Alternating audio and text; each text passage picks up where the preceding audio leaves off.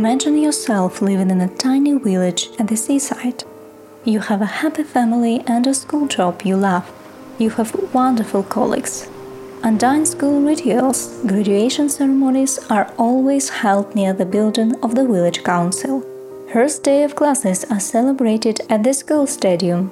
Nothing's unusual, and the routine is sometimes even boring. Until one day, explosions wake you up. As you open the door of your house, you see missiles flying at you. In the next couple of days, you find yourself living under Russian occupation.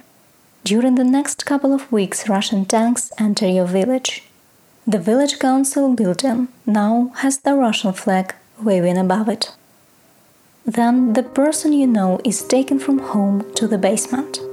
Then you pluck the courage to leave your home and escape the occupation you have no idea whether you'll be able to come back home one day. My name is Catherine Litvinchova, and this is the second season of UA, The Day That We Survived podcast. The war Russia has started against Ukraine impacts the entire world. The food blockade, prices increase, energy blackmail. This is not the total harm the Russian Federation has already inflicted and we cannot keep silent about it. We invite you to visit our Patreon page to support our efforts as an independent media and a podcast platform. You can find a link in the description of this episode.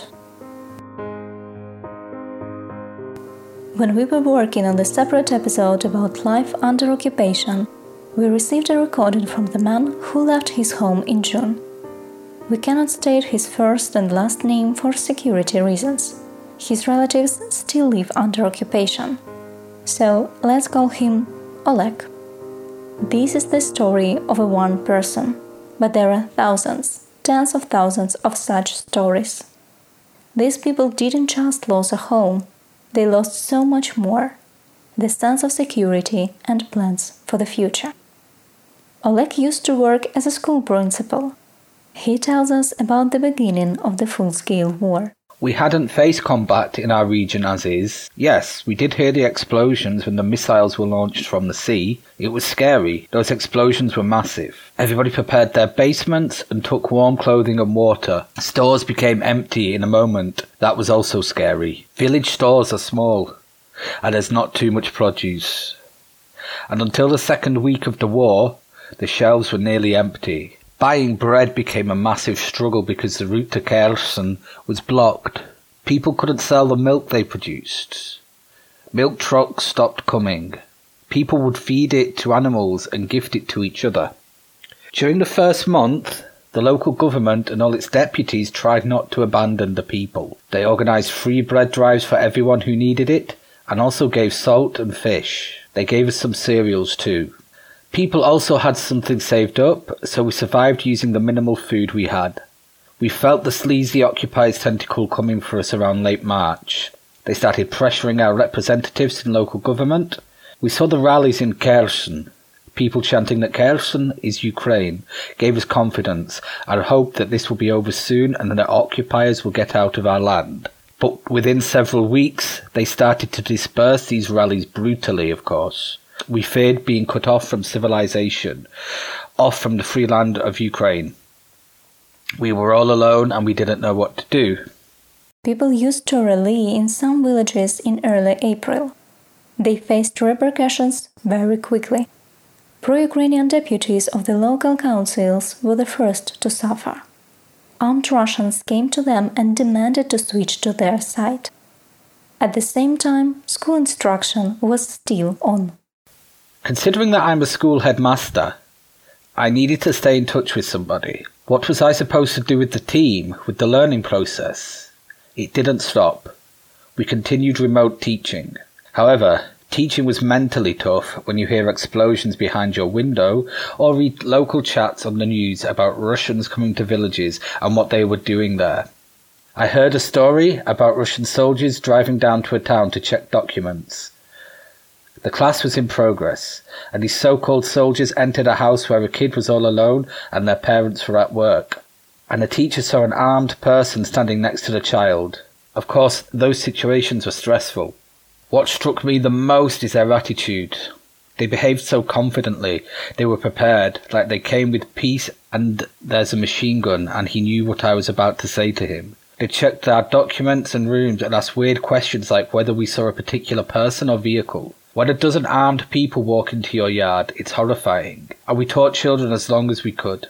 The rumours spread that they'll force children to attend school in person, so we followed the recommendation to wrap up our teaching quickly. We decided to stop on May the 1st, quickly covered the programme, and gathered one last time. Everybody felt lost. I already knew that the occupiers fancied the school and pressured all educators, especially men. I was constantly reading news on them, kidnapping educators, forcing them to open schools and collaborate. They left the women out at first, just fired them if a headmistress refused to work with them. They took away school keys and the seal, but men, they forced a bag over their heads and drove them to the basement. I spoke to some people who were in that basement at the commander's office in Luzerne. People didn't want to share that experience. It was a miracle when somebody got away from there. In April, Oleg decided to save himself and his family, so he had to quit his job as a principal. By late April, the entire government structure had disintegrated. I had nobody to address my resignation to, nobody to call. I remember it like it was yesterday, when they hung their rag of a Russian flag in the neighbouring village. It didn't last long. People would take it away in the evening, and Russian soldiers would come every day and hang a new one, and repressed people heavily for that. They've captured people who would have a finger pointed at them. Over time, people have decided it's better to let it hang there than to pay the price of taking it down. In our village, the Ukrainian flag was up until the 80th day of the war. They either didn't see it or didn't know about it. We thought they didn't know where our local council was according to the new territorial division because they used old Soviet maps, and now village councils are located in different places. Once I drove my kid to the relatives and saw how Russians mangled our flag. They tore it down and hung their rag. From that moment, I realized they stole my home. They stole my homeland. I stopped breathing right there. It was so hard to watch endure, and drive by every time seeing this nonsense instead of Ukraine. People started to leave the region massively. Their route from Snihorivka to Mykolaiv and Odessa was shelled and littered with checkpoints. Oleg and his family have considered going as well. April was cold, very cold, and rainy. The mood was very heavy. I was quite unstable since I wasn't ready to leave everything behind, just pack up and leave. I was looking for reasons not to do that. Nobody from my family was ready. I realised how big of a responsibility it was, how dangerous a trip was, and how likely we would not reach our destination. And while I was in this depressive state, we lost the opportunity. We were supposed to leave on April 19th, but the road was closed. I was suicidal, the mousetrap shut. Leaving was impossible. Staying dangerous. Emotionally, it was devastating. I begged my wife for forgiveness on my knees. All my antidepressants and drugs that could calm my nervous system ran low. The tentacles of occupation started to spread over the seaside and reached us. Some people took over the local government. School was off, and only security guards remained there. I visited now and then. It was quiet and safe. The village, usually usually so populated, was dead quiet. People would run to buy bread in the morning, and then quiet would roll in. We could not hear a single voice. It was surreal. Of course, there's always work in the village, and I remember us planting vegetables and listening to the artillery shelling in the distance. And under the constant rumble, I thank God for it being far and not yet near us. Later, I started thinking that liberation maybe would never come. Until the internet connection disappeared, Oleg always followed Ukrainian news with his family. When cellular signal would disappear, the terror settled in. Internet vanished for the first time on Remembrance Sunday after Easter. We couldn't contact anybody and didn't understand what was going on. We followed the news more closely before, and the international vacuum pressured our nerves substantially. This was when the Russians kidnapped the first person from our village. Nobody knew why. Kind people said something about them, apparently, and Russians decided to teach that person a lesson. It was terrifying to feel that. In late May, mobile network and internet disappeared completely, and Ukrainian providers got replaced with some Russian providers. Many people initially refused to buy SIM cards from them. You couldn't buy one without a passport, and people didn't want to share their information. But obviously, people had to connect with their relatives, so they purchased those cards to stay connected, at least within our region. Later, the internet reappeared, connected to the Russian providers. To communicate with the relative, to communicate with our relatives, we needed to use VPN. Oleg has been living on the Ukraine controlled territory for two months, but still hasn't gotten rid of the habit of wiping his messages and browser history clean. He avoids any questionable topics when he texts his friends who stayed in the occupation. Only the simplest of questions How are you? How's everything? When Russian flags appeared over the schools, Oleg said to leave again. He realized he couldn't help anybody in the village by himself. His colleagues were also leaving slowly. One of the reasons why I was forced to leave home and pack my whole life into a backpack was the fear of them coming for me, the fear of being in the basement where there's no exit. Another reason was health. Healthcare was non existent and medicine was expensive. For example, a blister of headache pills would cost 70 hryvnias having health issues, I knew I would not get medical assistance if I needed it here. The third reason was the lack of any means of existence, no money for food. We haven't been paying our utilities since May, since we don't know who gets this money, so we decided it's unnecessary. Mostly Russian produce filled the shelves in the store. We didn't buy them. Even the names. I couldn't eat candy or canned foods manufactured in Russia. Even jar lids. We needed some, but when I saw that they were made in Chelyabinsk, I didn't buy them. Everything hurt. You're at home, but an alien organism slowly creeps into everything that seems to be your own. Enduring this was horrible.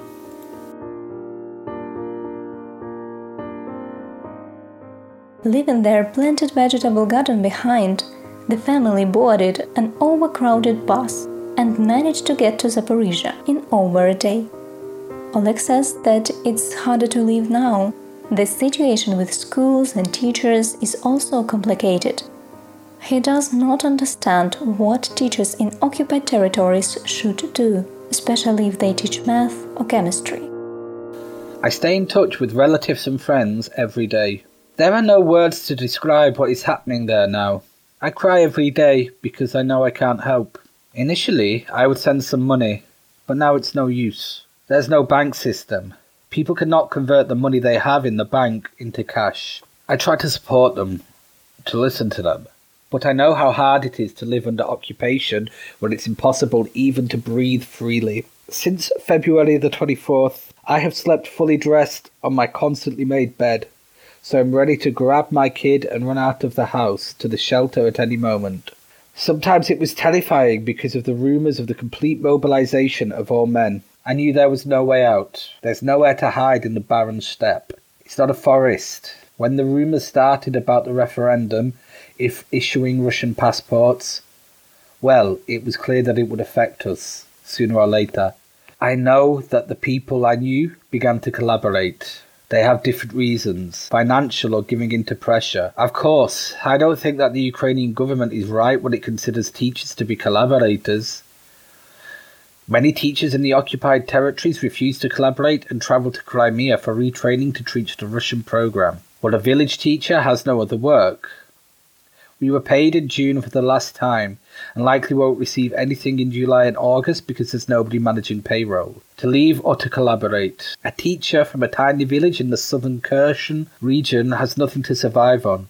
How can she buy sausage for 900 hryvnias? Winter is coming. A ton of coal costs 12,000 hryvnias, a month's wage. What should a teacher do? Just drop dead. Ukraine called both teachers and utility workers collaborators. Now I think the law exempts utility workers, but the question persists what should a teacher do? Russians kidnapped the teachers who stayed but didn't switch to the Russian side. Nobody knows their fate. Oleg mostly fears that the war will drag out and he'll miss the chance to see his elderly relatives. He's afraid of not being able to come home. I remember the first moment when I came to Zaporizhia from the occupied territory and saw the Ukrainian flag. Of course, I hugged the first Ukrainian soldier I saw and cried. They asked for my documents, but I couldn't stop. I just broke down. I'm a grown man in my late 40s, but I broke down when I saw the Ukrainian military uniform and heard the Ukrainian language. I dropped to my knees when I saw the Ukrainian flag in Zaporizhia. I thought I had come home to Ukraine. They took Ukraine away from me. They were taking it away daily and trying to squeeze Ukraine out of us. However, everything is not that easy. The life of an internally displaced person is tough. Nobody needs you here.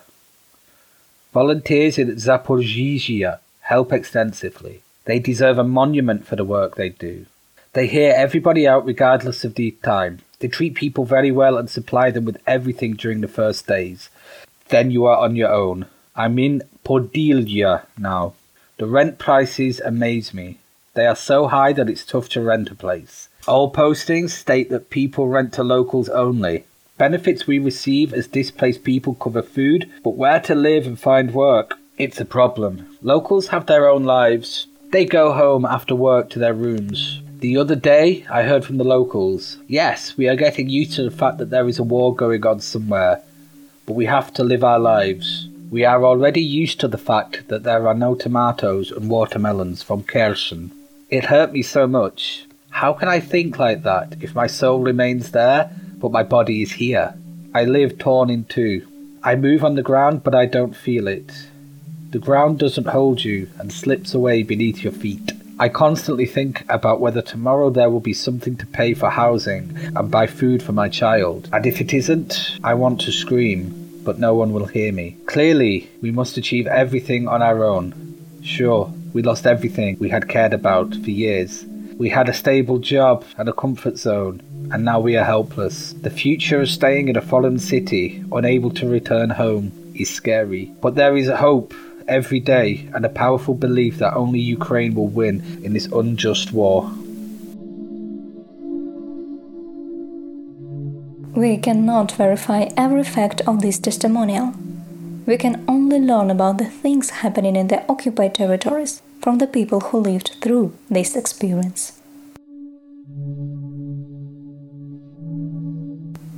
That was me, Catherine Litvinchova. Please share our podcast with your friends and support our project on Patreon. All links are listed in the episode description. Stay safe and listen to Ukrainians.